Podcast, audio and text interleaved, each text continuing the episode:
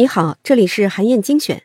这期音频我要请你收听的是北京大学精神卫生博士汪斌老师对于《高效的方法》这本书的讲述片段。这段内容讲的是如何在工作里创造心流体验。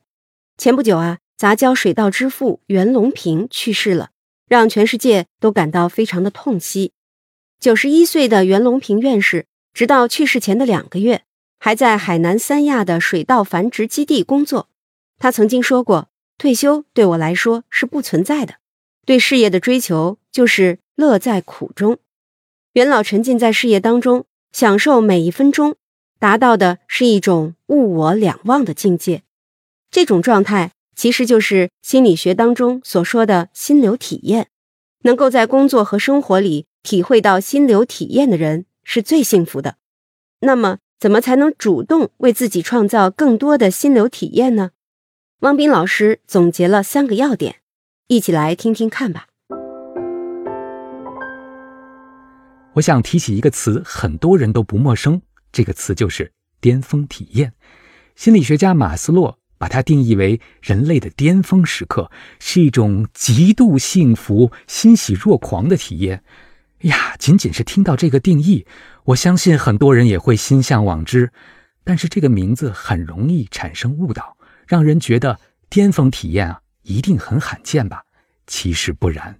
本书驳斥的第三个迷思就是，你完全可以在日常生活中不断创造并享受这种体验。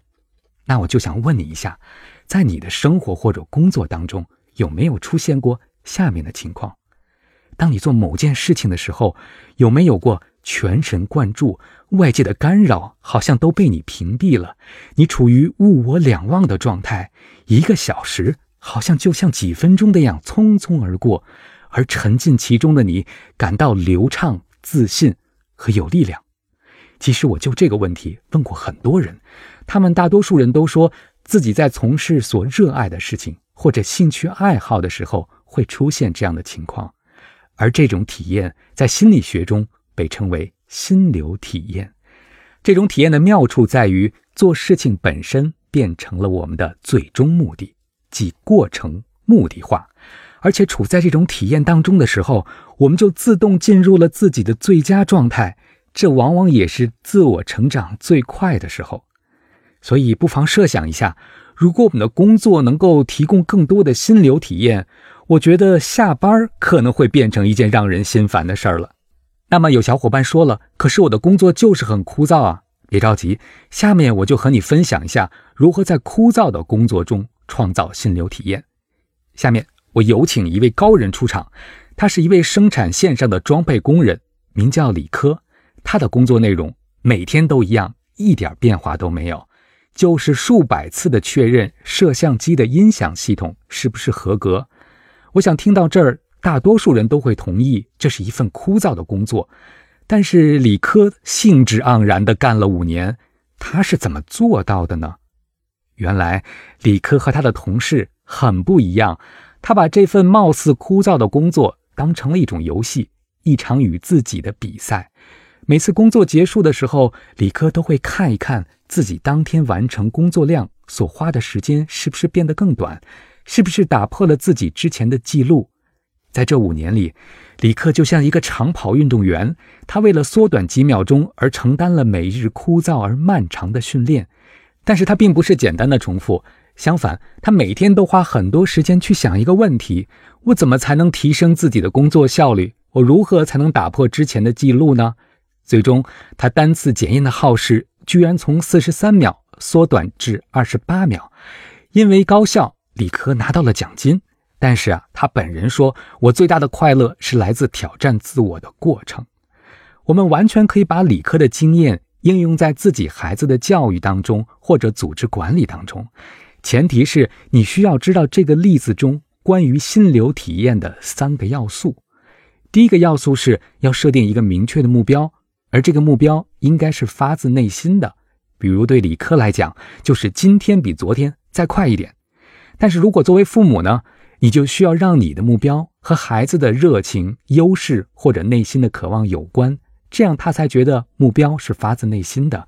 而作为领导者，你需要让员工看到组织的目标中与他们自我契合的部分，因为自主性是心流体验的重要基础。而在工作中创造心流体验的第二个要素是，目标实现过程中要有清晰的规则。这就像我们的孩子在玩游戏的时候，大家有没有发现，他们投入其中的一个重要原因是，任何一个行动，无论击中怪兽还是被怪兽攻击，都能得到规则的及时反馈，所以他们才乐此不疲。所以对李科来说，他用自己之前的记录就作为了计分的参考，不断的比照衡量自己的进展。那么，如果你作为领导者，你需要做的就是及时给予下属反馈，让他们知道自己走到了哪里，做到了什么。要在工作中创造心流体验，第三个要素是目标不要太难，也不要太简单。用个形象的比喻是，这个目标不该是你伸手就能够到的苹果，而是需要你尝试蹦几下才能碰到的那种果实。如果目标太难，那么我们就很容易气馁。如果太简单，我们会很容易觉得无聊。所以啊，无论为人父母还是做领导，都要明白一件事儿：创造成功体验会激励人更加努力。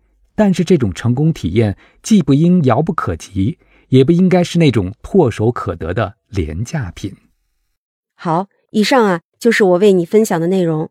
我在阅读资料里为你准备了本期音频的金句卡片，欢迎你保存和转发。更欢迎你在评论区留言，分享你的精彩观点。韩燕精选，明天见。